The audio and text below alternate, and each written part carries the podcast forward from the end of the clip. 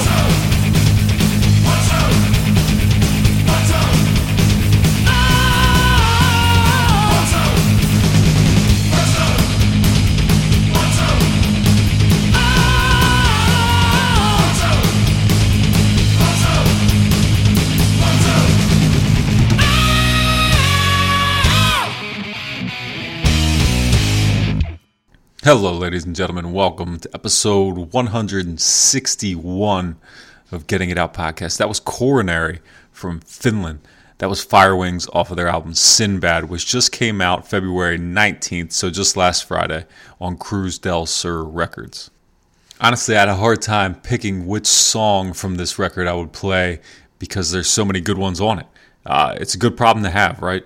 But I thought this one is a little quicker paced, a uh, little motorhead in there. But anyway, it's classic heavy metal, and if you like that type of stuff, you'll love what's happening on Sinbad from Coronary. I don't know if you're like me, but uh, I was born born in the 80s, grew up in the 90s, so anytime someone mentions Sinbad, I just think of the comedian. Uh, but apparently, Sinbad was actually just a fictional traveler, not the comedian who just wore swishy pants. not even just swishy pants; he wore swishy shirts too. He, he what was what was that swishy material even called? Do I gotta go back to? to we, we need a time machine so we can go back and see what that uh, swishy suit material was called. What was that? I don't know. You could make duffel bags out of it too. It's so interesting. We should wear that stuff again. Was it comfortable? Did it breathe? Was it porous? I don't remember. Anyway, that has nothing to do with Coronary and their album Sinbad. it's awesome. Go check it out. So, anyway, what's happening on this episode? Well, a lot. So, I'm not going to talk a whole lot because there's a lot to go over here. Project Sellout and Miss Lava on this episode of Getting It Out podcast. Kick it! Make family out of friends, make friends out of enemies. Peace to my family, make friends till they bury. All the places we've been, we're never sitting it out. We be getting it in, where you getting it out? I said all the places we've been, we're never sitting it out. We'll be getting it in, where you getting it out? Get it, it out! Okay, so here we are. Like I said, I won't say much and I don't have a lot to say. It's been a weird, a very weird week. Uh, how weird? I went to the grocery store the last two days. Why would that be weird? Because I don't go to the grocery store.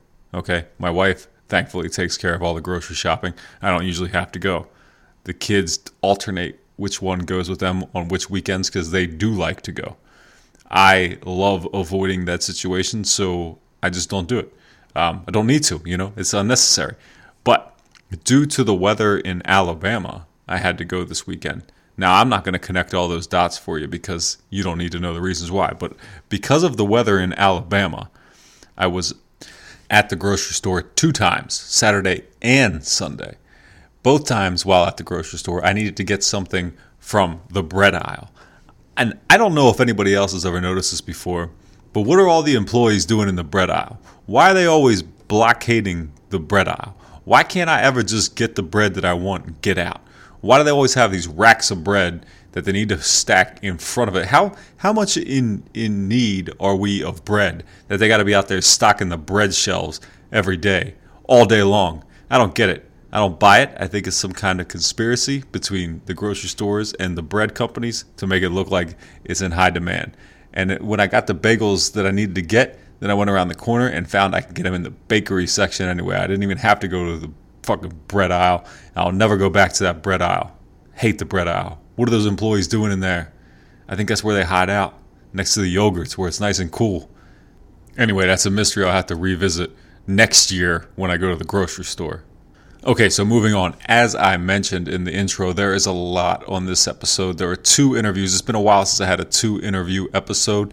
As usual with a double interview episode, I like to have two very different styles of bands on, so we so we get a little variety, right? And I got that this time around too. I got Project Sellout from Lemon Grove, California. They're a hardcore punk band, very cool. And I got Miss Lava from Lisbon, Portugal. They are what you might call stoner rock or doom metal or something in between.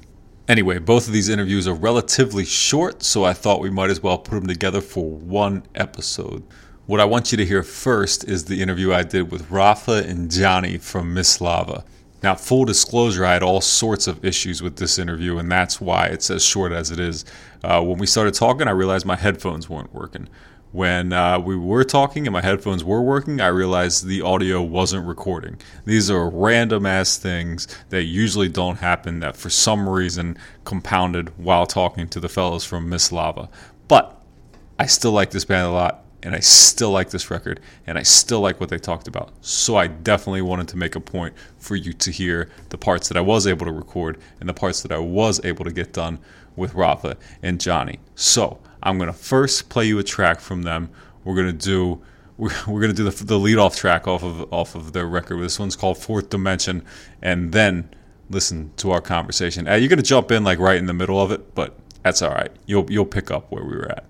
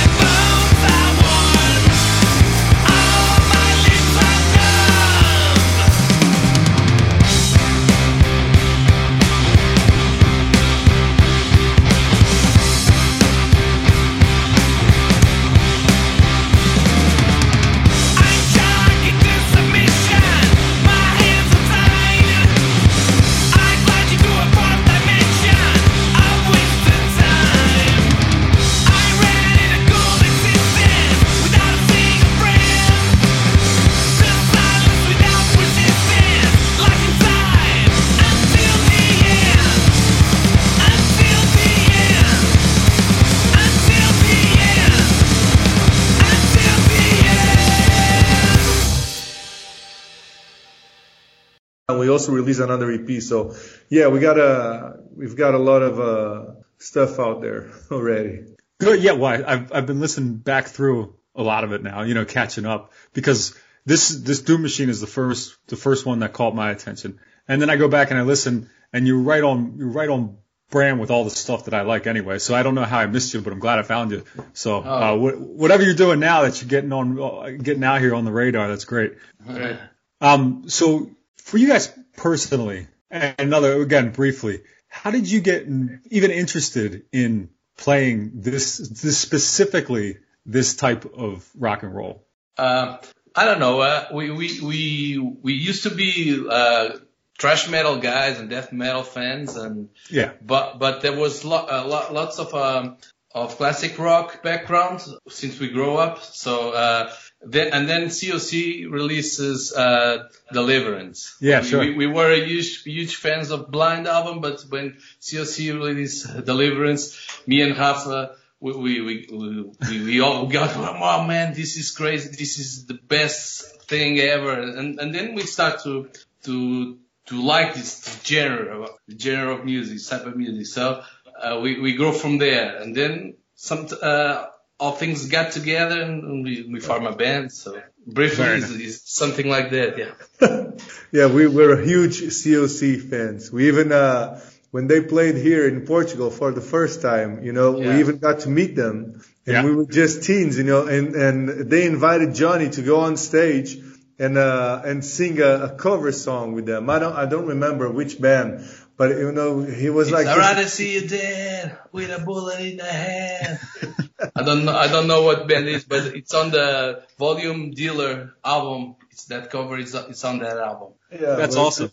Yeah, it was, uh, huge for us. That's great. And COC, COC is a band that uh, so many people love for surprisingly a lot of different reasons. You know, they have so many different sounds and, uh, you know, over the years. But, but, uh, Deliverance is my favorite also. I mean, just the song Albatross, you know, that's like, it's incredible. But the, I've been fortunate enough to see COC a lot of times and like, you know how they have five different iterations of the band. I've been able to see like each, each lineup, you know, you know, you see the fast stuff, the animosity shit, and then you get Deliverance, and then you get the Blind album, and and then even the new stuff. But anyway, that's just me bragging, I guess.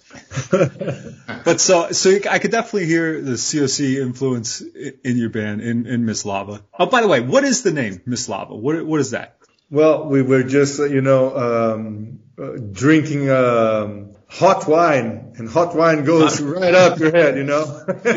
and we were talking one night about uh, which name should we give to the band and stuff, and then we were like very rational. Well, it should be something that it means stone or you know, so lava. And I had been to the U.S. and I had seen like uh, this place called the, the Lava Lounge, I guess. I don't remember the exactly the name of the place.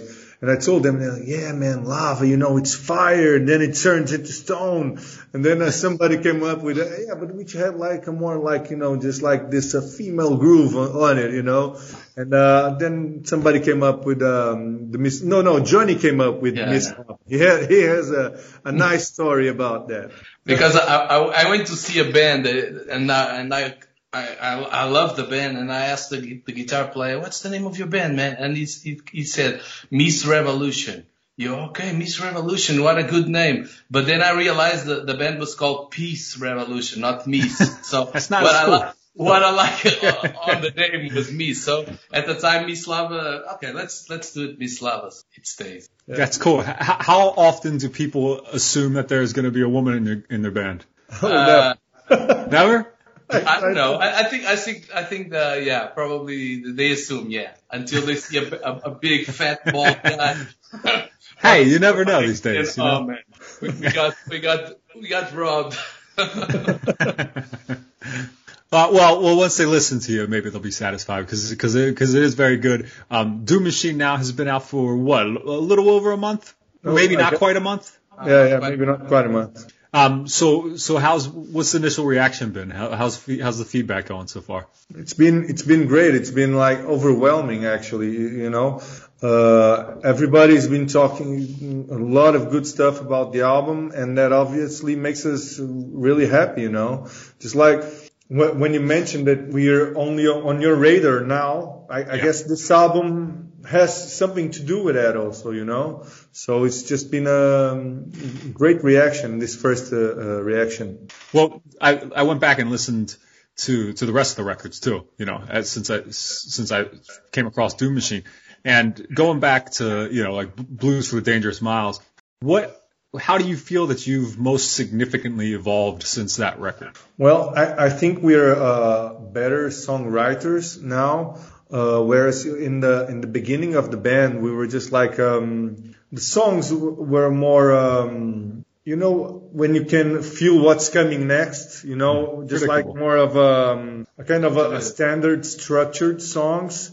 And I see, I, I feel that now we just go wherever the song takes us. You know, we're we're more free when we're creating our, our music. And I guess also that we're we're dealing um, with deeper uh, feelings or deeper themes. You know, when we are writing about stuff.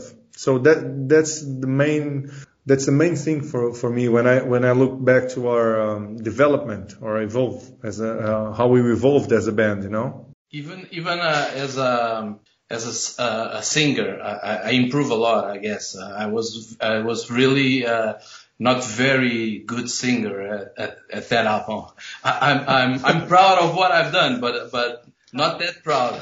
I, I I was a singer for a band for one year, and it still sounds bad. You know, I never. It was, it's, it's almost unlistenable, but you know, it exists. So Keep trying. nah, I quit. But never try again. No, I'm kidding. Um, but so so you mentioned, you know, basically kind of the way this maybe the sentiment of of the band has changed, like uh, maybe a tonal shift, not necessarily in sound, but just in um, I don't know, song song subject matter, the you know the, the more mature songwriting. Is that is that what you're getting at? I guess so. Uh, also, we had a, a lineup change. Uh, we had a different bass player who was with us in the first uh, two records.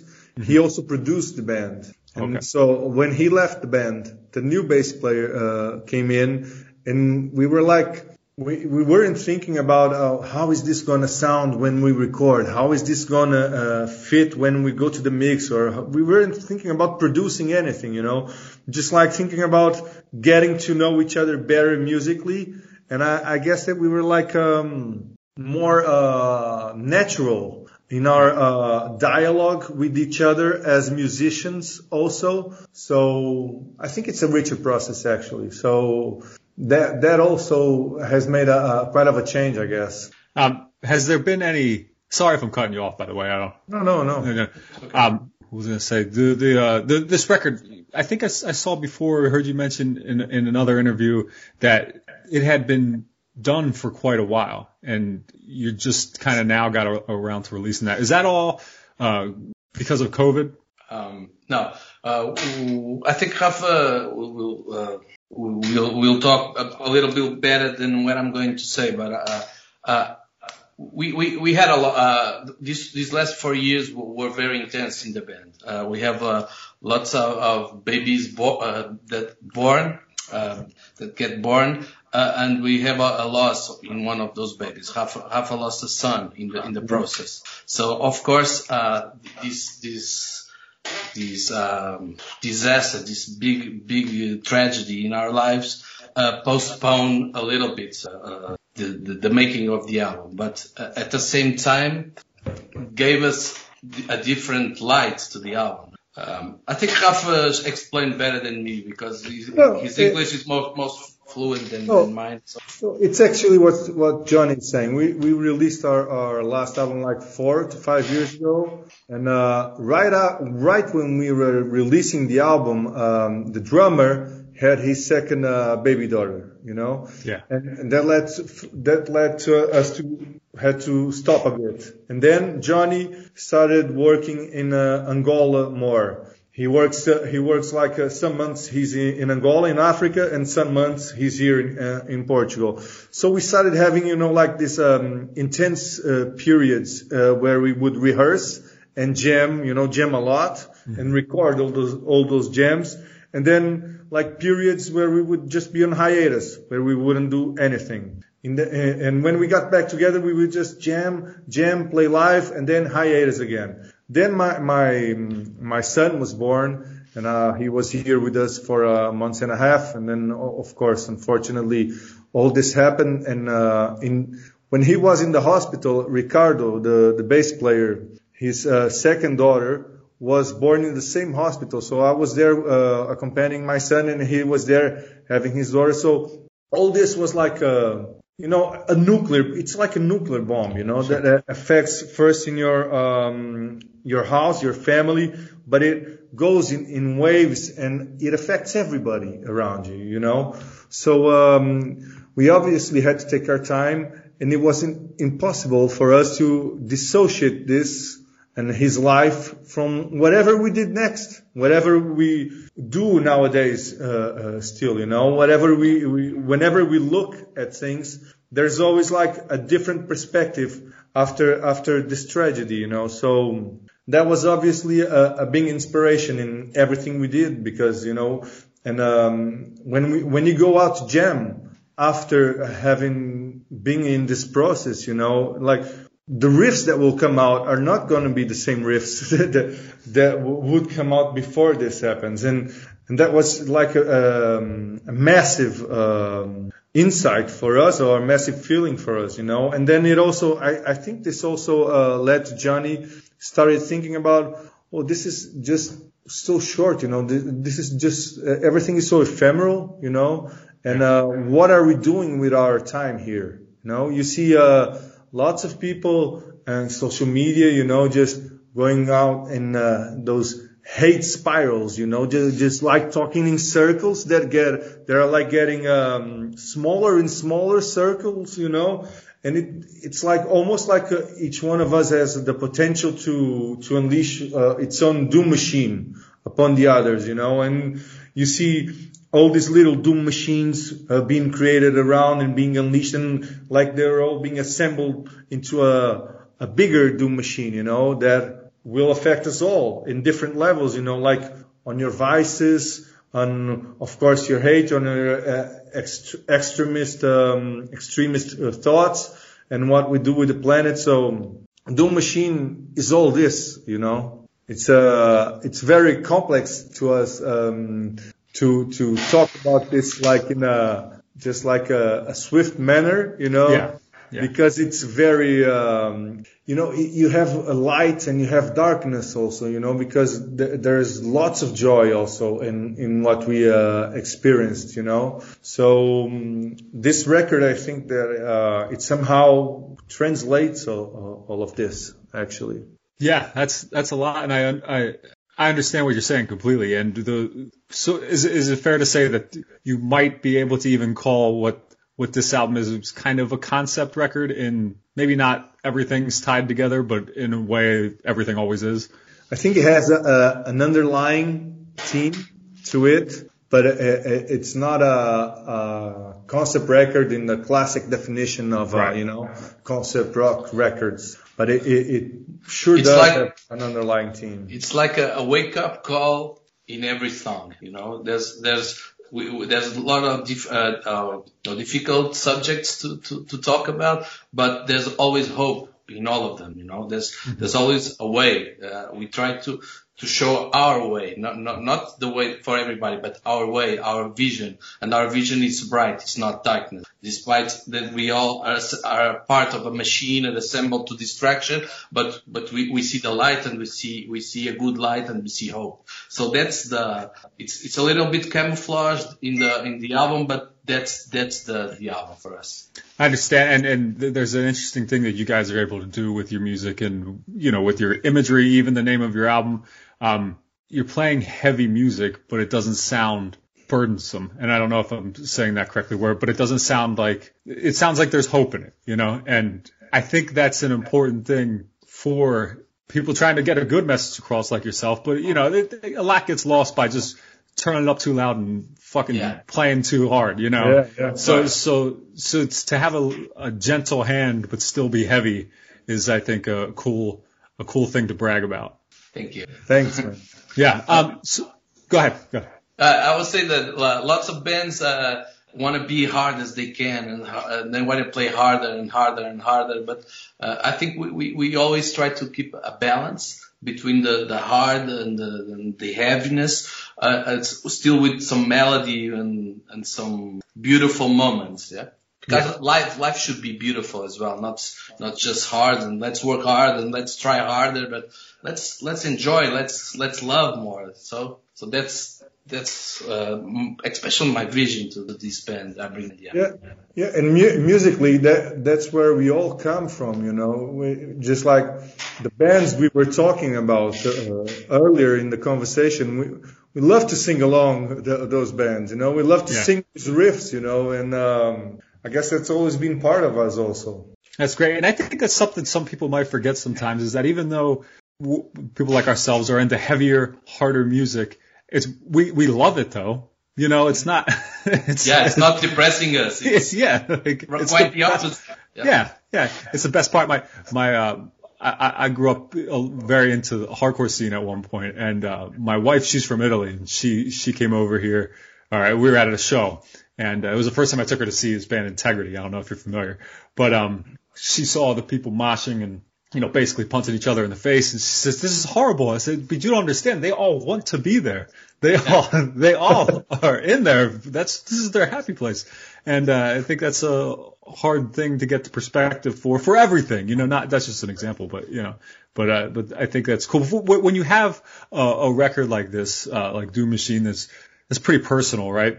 Um, is it important, or I'm, I'm sure you care a little bit, but is it how important is it to you that that people that you get positive feedback on something that's so personal? Like, is this obviously you want people to like your band, but what comes first? Well, I don't know how to how to respond to that, man. Uh, uh, of course, we we, we, we it's like it, it, it may sound like a cliche, but we, we make make the music for ourselves, of course, in the first place. Yeah. And, and of course, if people like it along the way, it's it's great. But but we know, uh, despite all the, these good uh, these good reviews and people liking, I, I know for sure there's a lot of people that that do, doesn't even give a damn, that doesn't like it, and man, that's that's that's that's okay, man. The, if we can grab one more than the last record, man, we, we cool, we cool with that. But of course, an album that means so much to us, if if if means so much to to somebody, of course it, it it's even it's it's great. It's a great sensation, man. It's it's uh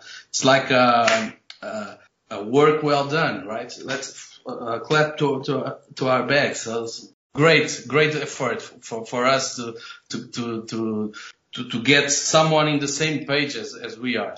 Yeah, I, I, I, I totally agree with that that idea, and the the, the anybody who likes it is basically just a bonus. You know, Yeah. the one uh, each listener is a, is a bonus because the the big reward is putting out something like this that you can be proud of, and then after that, it's all all the rest is a bonus. Yeah. But okay, I know you guys got got other places, other things to do here. So um, real quick, um, we mentioned some influences. Are there any influences uh, for for Miss Lava that you guys draw on that people that who listen to Miss Lava might be surprised to hear? Uh, I might say, uh, uh, and th- please don't shoot me, but I'm gonna say Supertramp. I- That's I'm a huge, alright. I'm a huge fan of Supertramp. That uh, and and Rush and and all the prog and Voivod and Oh, so am I. man, Voivod is, is probably my my biggest influence. So Yeah, I had Away on a few episodes ago, actually. Yeah. Uh, Rafa probably has very different of mine, but that that's mainly No. mine.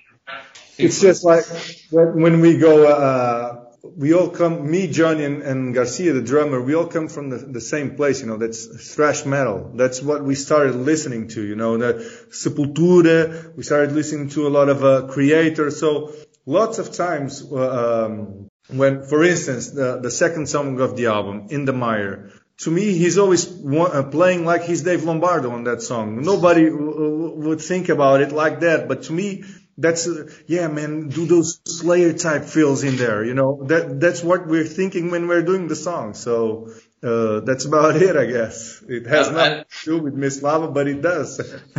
And even uh, the last song of our album is called Red Atlantis. Uh, the, the inspiration for the lyrics, it's the Slayer covers. I like that art so much that I that I picture uh, uh, Lost Atlantis uh, in hell with with those kind of jokes. Yeah. So so when I I, I when I uh, put the lyrics, I try to, to remember the statues and the and the the sketches and the the bloods uh, f- falling, the falls. Uh, so man, that's how that's. That's great. That's awesome. And I and I know exactly what you're talking. You know, I assume you're talking about like the album covers from like Reign in Blood to South of Heaven, right? And Yes, Seasons of the Abyss. Yeah, yeah, yeah, course. yeah. That's great. Yeah. Well, hey guys, I, I know I know you got another one to do, so I, I obviously can't keep you any long. But I want to thank you for taking your time to do this one. Sorry we had a rocky start there at the beginning, but I appreciate your time. Yeah. Thank you. We, we thank you so much, man. Uh, thank you for p- putting out the music like this. This Doom Oh, Machine thank- Records, thank great. so I. I, I love look forward to getting into the rest of the rest of the catalog. Yeah. Okay. All right, Thank take you care, so fellas. Take, Take care. care. Take care. Thanks.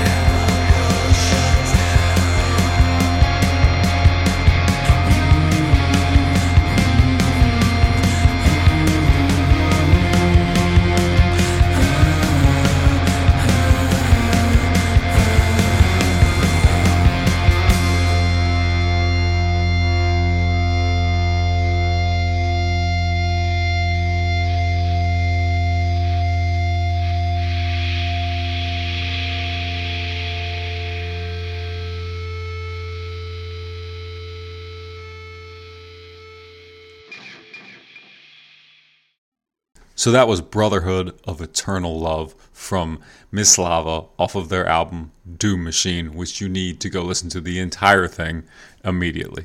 Uh, that band is well deserving of attention, and that's why I included that horrible interview. Not horrible on their part, horrible on my part. I have no idea what happened to the audio. I don't know why it sounds like that. I think the the laptop mic might have been recording instead of my actual mic. I've been trying to do this thing now where in the past I, I, do all these interviews through Skype, but I don't do audio. So I tried doing all, or I'm sorry, video. So I've been doing video lately with people, and it's made it a little bit awkward, and some of the settings might have been off. So I don't know. Again, I'm not going to make excuses.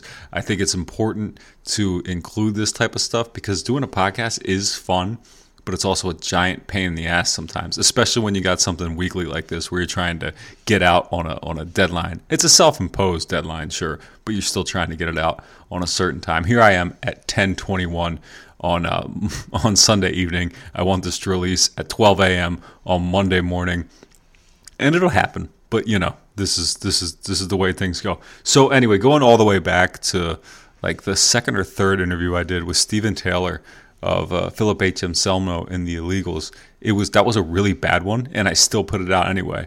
And that was uh, the same same thing back then, just to show the warts and all. You know, this is what happens behind the scenes.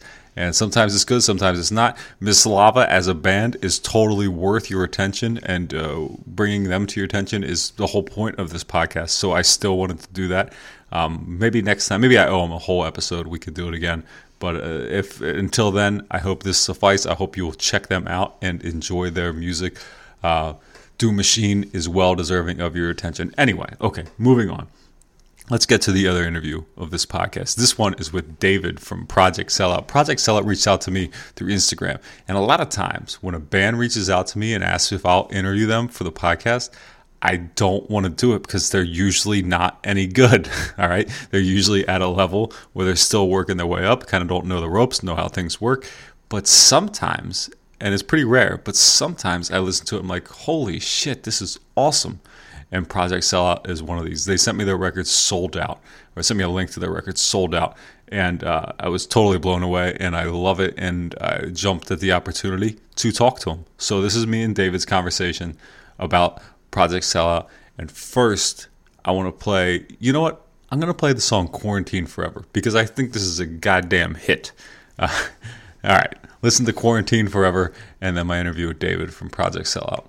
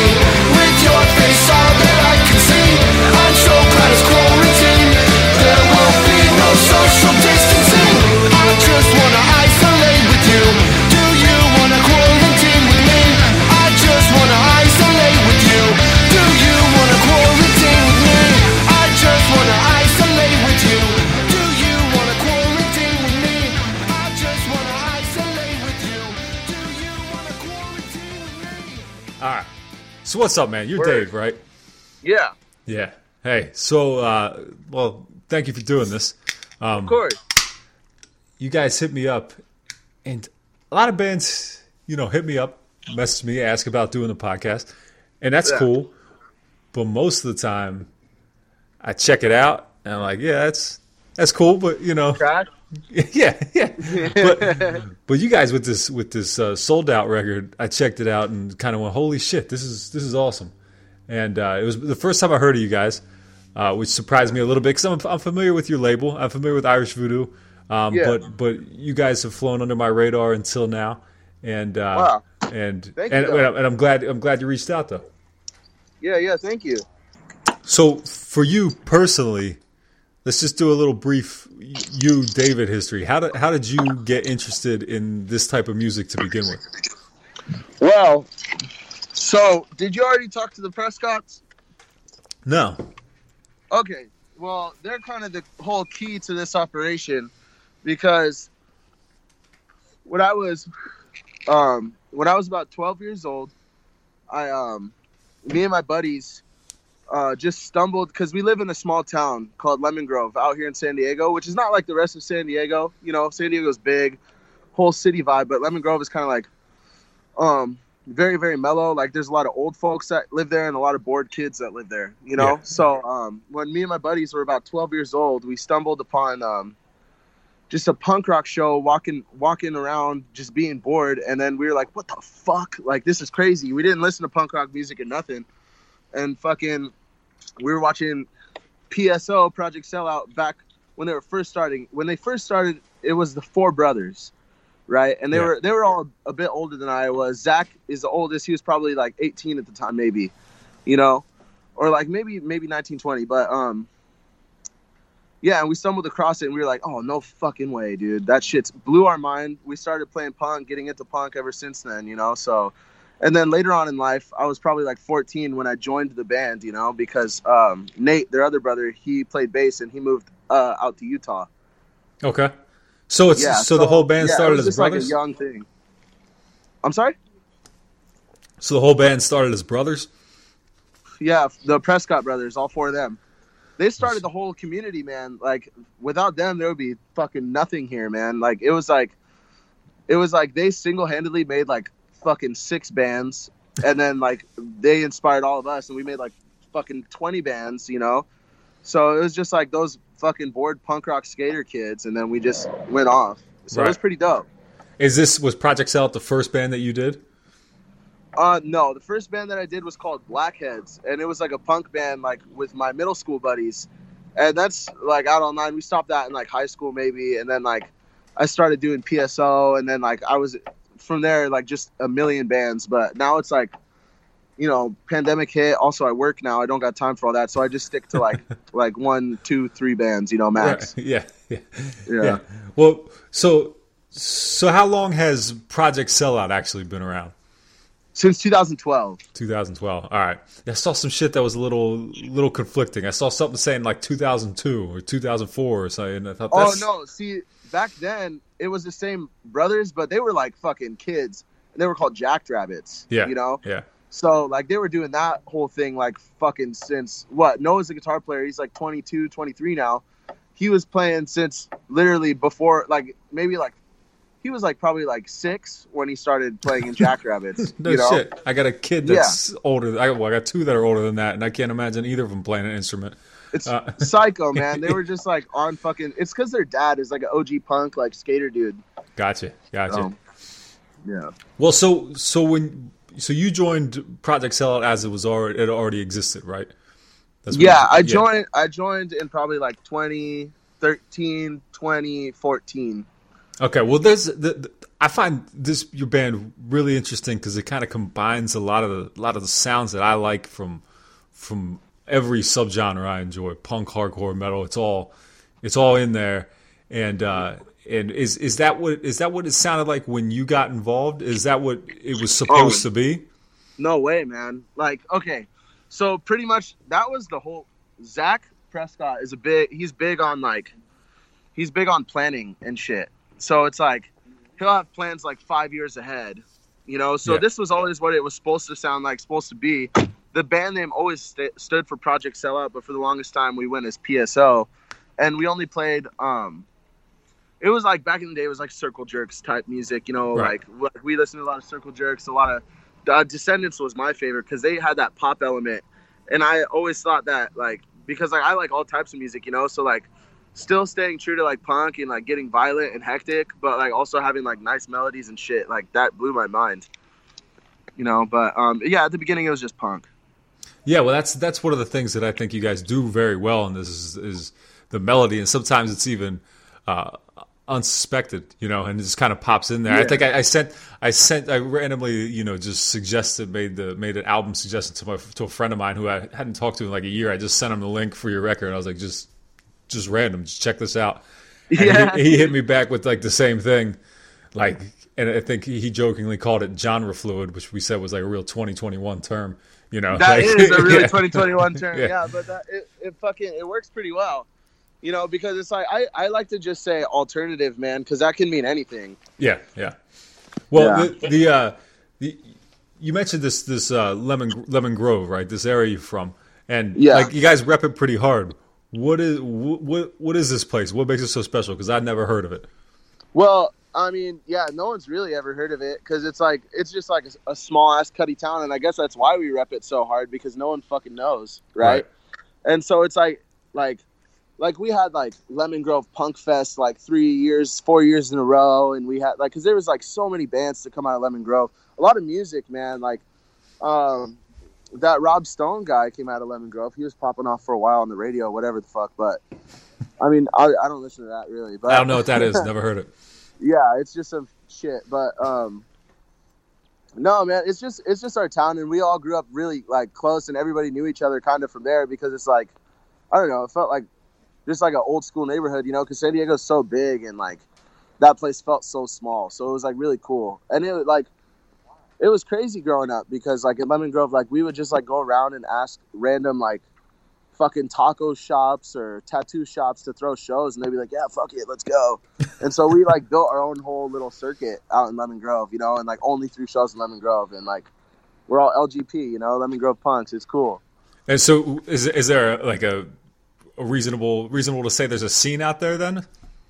I mean, there was pre-COVID, but Right. you know how shit goes. Everybody dropped out and got old, but there's definitely like I think that Lemon Grove is like the truest like San Diego scene there is because no one gives a fuck. You know, like no one's like like because shit's so weird now with like the music scenes and all these indie hipster kids and shit. And like I'm like I'm with that. I love all kinds of music, but like it's just nice and refreshing to have like a like a like a punk rock scene like and like just kids that like don't give a fuck where you're from, don't give a fuck who you are, and just like we're all together, you know. Yeah, yeah, yeah. No, that's interesting. And, and you know, for someone way over here on the East Coast, I don't hear like I know there's a, the, a San Diego scene, but you don't hear a lot about. If you're hearing about California, you're probably just hearing about Los Angeles, right? And that's, Yeah. I mean, that's not the. I, I wouldn't expect you to be hearing about the Central Pennsylvania scene out here. Yeah. You know what I mean? Like you might hear about Philadelphia, but that's you know that's. But uh, so so it's cool to to get a little insight on these little little pockets that uh, Yeah. otherwise you'd be kind of clueless on, and uh, Yeah. and I don't know like so.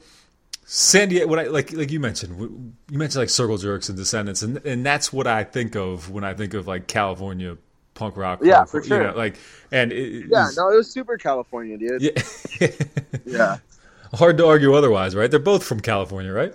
yeah.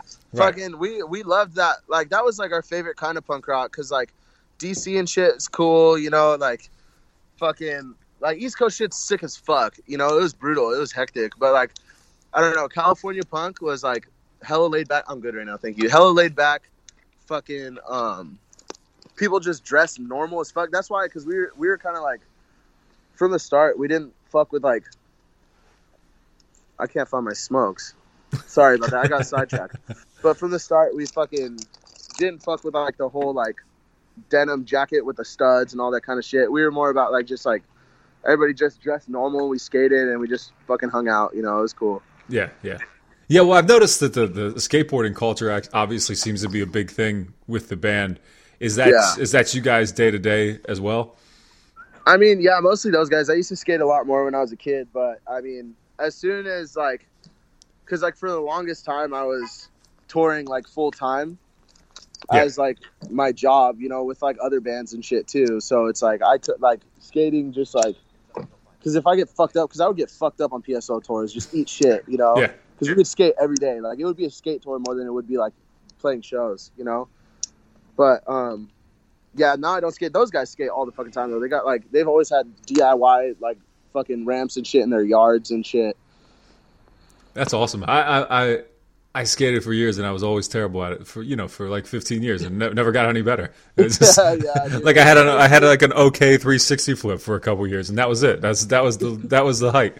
dude it's a fucking gnarly thing to do because you like you have to fucking go hard every day or else i don't know and you have to eat a lot of shit Yeah, that's that, that was my problem. I was afraid of getting hurt, so I never did anything, never took any risks, and Yeah. never did any tricks. You know, but but it's but it's funny like as as and I think a lot of people that grew up skateboarding or just in, even into skateboarding, like I look at everything.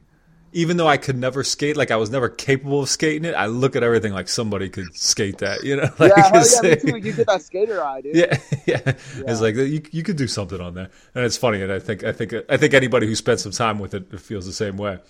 But uh, so so I, I was listening back to uh, the the rest of the Project Sellout uh, discography, and there's like a there's like a such a huge jump in quality between the last Yeah. LP and this LP.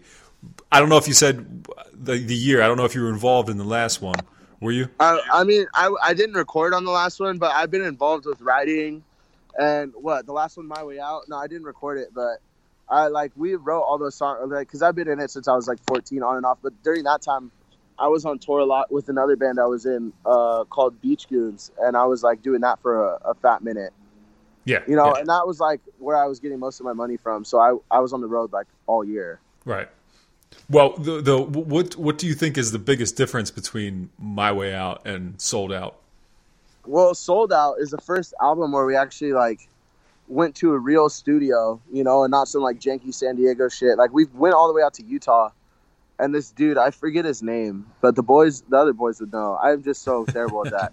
But um, and he had the freshest setup, dude, and like the quality was amazing, and like his production, like he was a really good producer too. You know, he added so much like crazy shit and like cool ideas, you know, because we would like say shit as a joke like in the end of um uh i believe the song is like vacancy or i think so or no not vacancy i forget the song devil's tunnel at the end of that like we were like dude it would sound sick if we had like some record scratches in here Yeah, yeah, yeah. and then he was like i got you and like instantly did it and we were like what the fuck that's crazy Well, that's funny. And and the, well, I don't I didn't know there was good reasons to go to Utah, but but I'm glad to hear there is one. Uh, yeah but but yeah, that's that's I got actually I heard Utah is pretty cool. Other than other than the Mormons, I heard it's, pretty sweet. it's cool it's cool because mormons don't drink yeah. So there's a lot of crazy ass shit to do there, you know, because they're fucking bored, right. yeah. you know. So they do like they have like crazy like um escape rooms and like that's the first time I went to Top Golf, which is just like a gnarly ass putting range where you can just like or you can order like drinks and shit and like it's crazy. Utah's got some wild shit, dude. I need to get out there then. Uh, well, eventually, you know, when we're allowed to actually go places. I feel like they, Yeah, I feel like they might be a little. You know what? I was, I actually was just watching a, a Utah Jazz basketball game today, and they they had fans in the stands. They don't give a shit when it comes to that. I'm sure that's, I'm sure that's like heavy Trump country. They don't care. They- Yeah, know, dude. A lot of places, dude. It's psycho, man. A lot of places don't give a fucking shit, and it's trippy to see because I see videos online of just people like massive, like going hard, and I'm like, holy fuck, dude! Imagine if that was here, like that'd be crazy. I don't know. You know, it's interesting. I, I was talking to a guy. Uh, actually, the last one I put out was he was from this hardcore band and uh, hardcore metal band in uh, in Israel, and he was saying That's that sick as fuck. and he was saying that they they've had like two different breaks where they actually started having shows again and shit, and like in the past year, and then they get shut down again. It's like, what? Why don't you stop having breaks then? Yeah. like, like, clearly not working. Kind of like you feel like it's kind of simple, right? But it's like people lose their fucking mind. I guess. Yeah, I guess yeah. that's the real problem is that people just lose their fucking mind and they're like, America's supposed to be free, but it's like, yeah, dude, we can be free if you just chill. you know, for a second. I don't know. yeah, yeah. Well, yeah. Fucking, I've, I feel like uh, I've been down that road a bunch of times here on this, but you know, whatever. We'll, we'll keep Yeah, that yeah. shit. The, the, Yeah, well, I don't okay. even like talking about that either. so, um, the all right. So I mentioned that the, the one of the things that I really like about this record is the different sounds, and uh, it's, it's just a. It's just how dynamic it is. I don't like. It's it's just like a refreshing take on like hardcore punk, and like somebody. It's like you guys are taking a couple chances that I don't think other bands would, and I and and, like there's this, this confidence to it. And maybe it's that you guys have been doing it for so long, but I don't know what what makes you more willing to do that extra thing. That that's, yeah, I mean that was definitely hard to do, especially because like I remember the first single we put out was the Quarantine Forever, and um, people were like, "What the fuck?" You know, that's a hit, man. But- That's a fucking hit, though. right? That, I don't know. I think so too. But like a lot of people, a lot of people like who were like who have been like fans from the get go were like, "What the fuck is this shit?"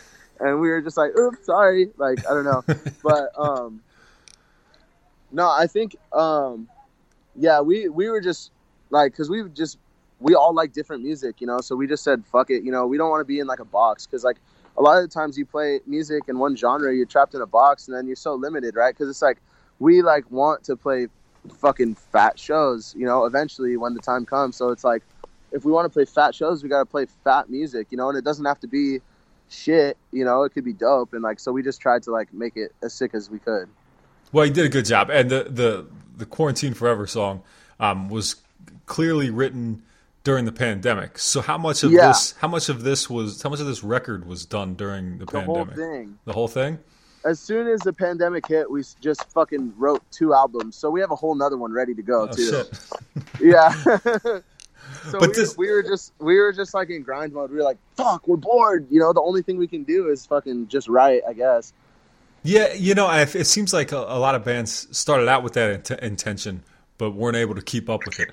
And uh, wow, that's great if you guys were able to. But it, but it, so this this officially like you know was available back in December digitally. Yeah. But physically, that's not happening for a while, right? Our physical copies? Yeah. I think the records are out now. Are they? I thought I saw they Yeah. weren't coming out until like April or May or something. Maybe I don't know. I don't have any social media, so I Ah, don't keep up with that. But um, fucking, I know that I have. I don't have the new record, like the full album, but I have the Quarantine Forever like single on Seven vinyl. inch. Yeah. Yeah, yeah, and then um, I think those are out, but yeah, maybe maybe the full record's not going to be out for like a month or so, or two months or something. Is that? Uh, I, I guess you wouldn't know then, but uh, I assume that's COVID related. I know there's a lot of pressing plant delays and shit. Yeah. Yeah. Probably, which is like, yeah, I guess so. I don't know how that. I don't know the like intricacies of that, but right. Right. I I know that. I guess it's not out because you say so. I don't know. Yeah. I had to break it to you, but you know, I, I've I've had that happen with a with a few few few bands I've talked to recently, where they they weren't able to physically put out their record, but they still did it digitally, and it didn't take anything away from it. And if any time to do that, it's now where people can only Yeah. listen to music. It's not like you can. Yeah. Yeah. Especially when people are like tight on funds too. You might as well fucking, you know, streaming is probably the best way to get Right, it out right. because like. I know that a lot of people got out of commish from fucking COVID, so it's like they're not gonna drop like twenty bucks on a fucking hot vinyl. Like, Yeah. you know, I don't know. Yeah, they should, probably shouldn't, but you know, what, different priorities, right? Yeah. I've probably bought bought too many more records since all this happened Oh, really? because Yeah. I'm not going anywhere. You know, I'm just sitting Yeah, at home. true. Yeah. Yeah. But uh, so, so do you guys have? You know, we mentioned all these different sounds and some of the kind of obvious influences that that you guys you know borrow from. But is there anything that that uh, people who listen to Project Sellout might be surprised to hear if you say you were in, influenced by? I mean, I don't know. I feel like, yeah, I guess. I mean, fucking for Noah, our guitar player, you know, he's like a. Uh, you can kind of see on the album he's a super shredder, you know, like, and even more so live because he like his solos are fucking nuts. So like, but he like loves like the Beatles and like Steely Dan and shit like that. Like he's a classic rock head forever, you Right. know. And um, I mean, Zach really loves like Eminem and like Blink One Eighty Two, you know. Um, Simon, the singer, he fucking he absolutely loves um, what was it? I forgot the name of the band. It starts with um, I forget, but you know, we we listen to a lot of crazy shit. Obviously, you can hear like we love like Bloc Party and shit like that, and like all those kind of like I love like Modest Mouse, dude. Like early Modest Mouse, that shit goes hard. So I don't know. Tony Hawk, we're just influenced by Tony Hawk Pro Skater soundtrack. You know, that's I think that's a that's a whole generation of people. I don't know how old you how old how old are you now? Me, I'm only 21. I turned 22 in like a month. Okay, so all right, I'm 36. So when Tony Hawk Pro Skater came out, Yeah. I mean that was on PlayStation for me, and I don't Yeah. know what, I don't know what year that I probably was seventh eighth grade maybe Late something like 90s that. or some shit. yeah. Yeah. yeah yeah so like like prime time like that was probably when I bought my I remember bought my first skateboard that summer had a had a flip Tom Penny magic mushroom board and the you know the Simon, Yeah, pair of Simon Woodstock Vans shoes and then you got the it came with the the Vans Punkorama 2.0 or it was like 2.1 or something you know it had like Pennywise and Rancid and you know, Oh, I have DFL that CD too. Yeah, The Punkorama. yeah, 2.1 though it was I 2.1 I don't remember. I remember I have that though because I see the Punkorama with the sick ass logo that they did. I have Yeah. that CD in my drawer. Yeah, that was a good one. But but but along with that, and along with like those, around that time was uh, Tony Hawk Pro Skater too, and all the shit, all the songs that came out on those on those soundtracks, and that was really like an influential thing to a lot of people. And I think it's Hell it's yeah, a- dude. It's it's a little strange, but it's also very cool. And I know like those games later on, uh, they added a, the, soundtracks got huge and got deep, and you know they'd throw shit on there like twenty five to life or something weird. But it was, but it was but it was still a cool way for people to find new shit.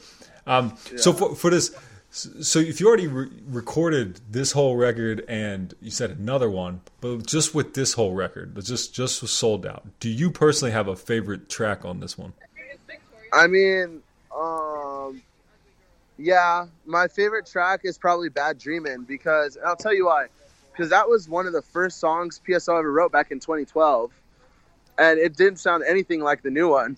Yeah, but we just juiced it up and it was like it's it's so perfect because it's like full circle into the sound that we want to kind of try and do now you know? And like we wrote it before we even thought of that you know? So Nice, it's like it was i love that song. I think that's just a hit. And then um maybe like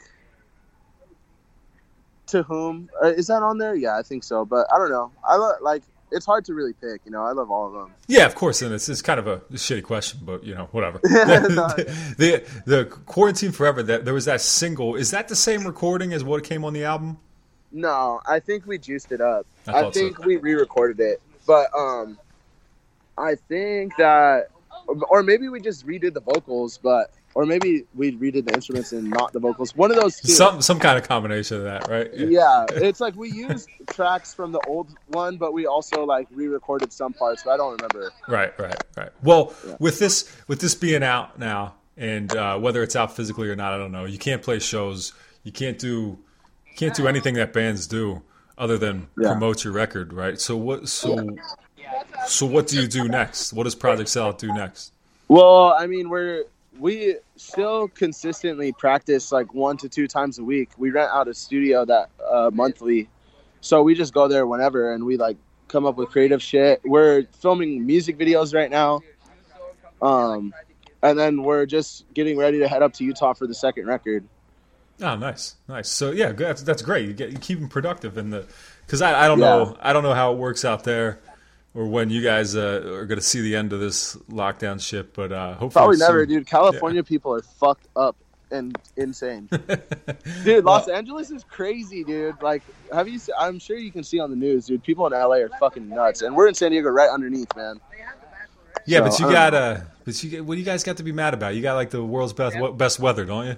Yeah, that's Yeah. true. We just chill. Like, it, honestly, it's like being inside's no thing, and like also we can go to the beach and like no one's around, fucking for miles, you know. So like it's chill. We're fine. Just just for just to humor me, what's the what's the weather there right now? In the daytime, probably like I don't know, 70, 80. It's like wintertime, so it's a little colder. In the summer, it gets like 90, 100. yeah, it's But, funny because like- it's like it's like twenty and thirty here, you know. and there's been snow outside for two weeks. It's just That's it just hangs out, you know. Yeah, we have to drive a couple hours to see snow. I love it. That's that's what I need.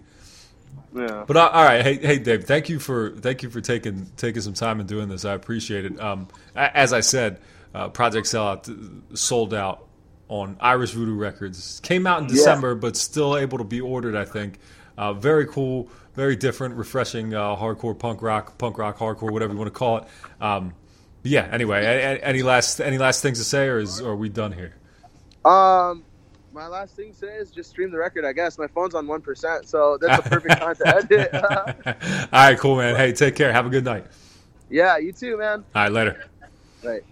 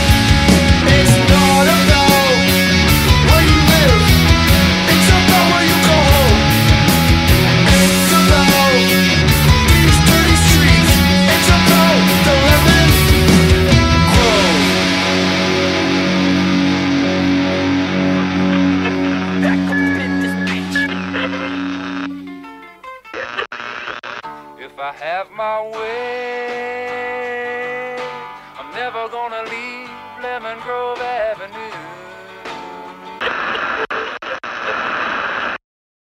So there you are. That was my conversation with David of Project Sellout. The song you just heard, heard at the end was Where I Stand. That's the lead off track off of Sold Out. Again, out on Irish Voodoo Records now. You can pre order that record. I did myself. Can't wait for that one to show up. Uh, it's it's really odd for a hardcore punk record to kind of grab your attention and be like, "Holy shit, this is a little bit different." But they definitely did that. I sent this, uh, like I said, I mentioned in the interview. I sent this to a friend of mine, MC, who runs Skid Row Garage. You heard him on the podcast before. He sings in Old Tigers. He has a sweet podcast called Two Beats Off that he does with Steven and uh, I forget the other guy's name, but anyway, um, he, uh, he he he had the same kind of sentiment uh, that it was. It's very different. It's a lot of uh, different different cool genres from hardcore and punk combined into one. And uh, the Where I Stand in Quarantine Forever, the two tracks that I played here, are just an example of that. Some of them are a little more straightforward, some of them are a little more diverse, but uh, they're, a very cool band doing something just a little bit different that makes them stand out, and I appreciate that greatly. Um, but yeah, so I guess that's about it for this episode. Um, I want to thank all the people who subscribe through the Patreon uh, patreon.com slash getting it out podcast. I appreciate you guys. Uh, whether you're in the $1 tier, the $2 tier, or the $3 tier, you are my favorite people outside of my family. Um, what else? If you want to check out anything else that's ha- happening with Getting It Out, go to at Getting underscore It underscore Out underscore Podcast on Instagram. That's where I do most of my business business at. There is the Facebook.com slash Getting It Out podcast page. Uh, look for me in groups. I try to get each episode posted in several groups across the interland. If you can help by sharing, it's always appreciated. If you can go to uh, whatever iTunes or whatever it's called, Apple Music, and give a five star rating and review, that's always appreciated. But most appreciated is just the fact that you listen. Please feel free to reach out, send an email to dan at gettingitout.net to let me know you listen to the show. I love those messages, they mean the world to me.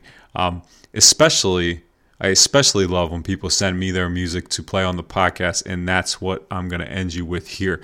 I've got a song called Voices from My Latest Failure from Middlesex, UK. They've sent music in before, I think, and I've played it on the podcast, so we might as well do it again. Um, I think you're going to like them. I've liked everything I've heard from them so far. They're a three piece punk band. It's as simple as that. They combine subgenres of punk and metal to produce, produce hard hitting verses with catchy sing along choruses, which we call hardcore injected punk, is what they say on their Bandcamp page. And uh, I can't deny that. So check out the latest from My Latest Failure. This one's called Voices. And as always, thank you for listening. Bye bye.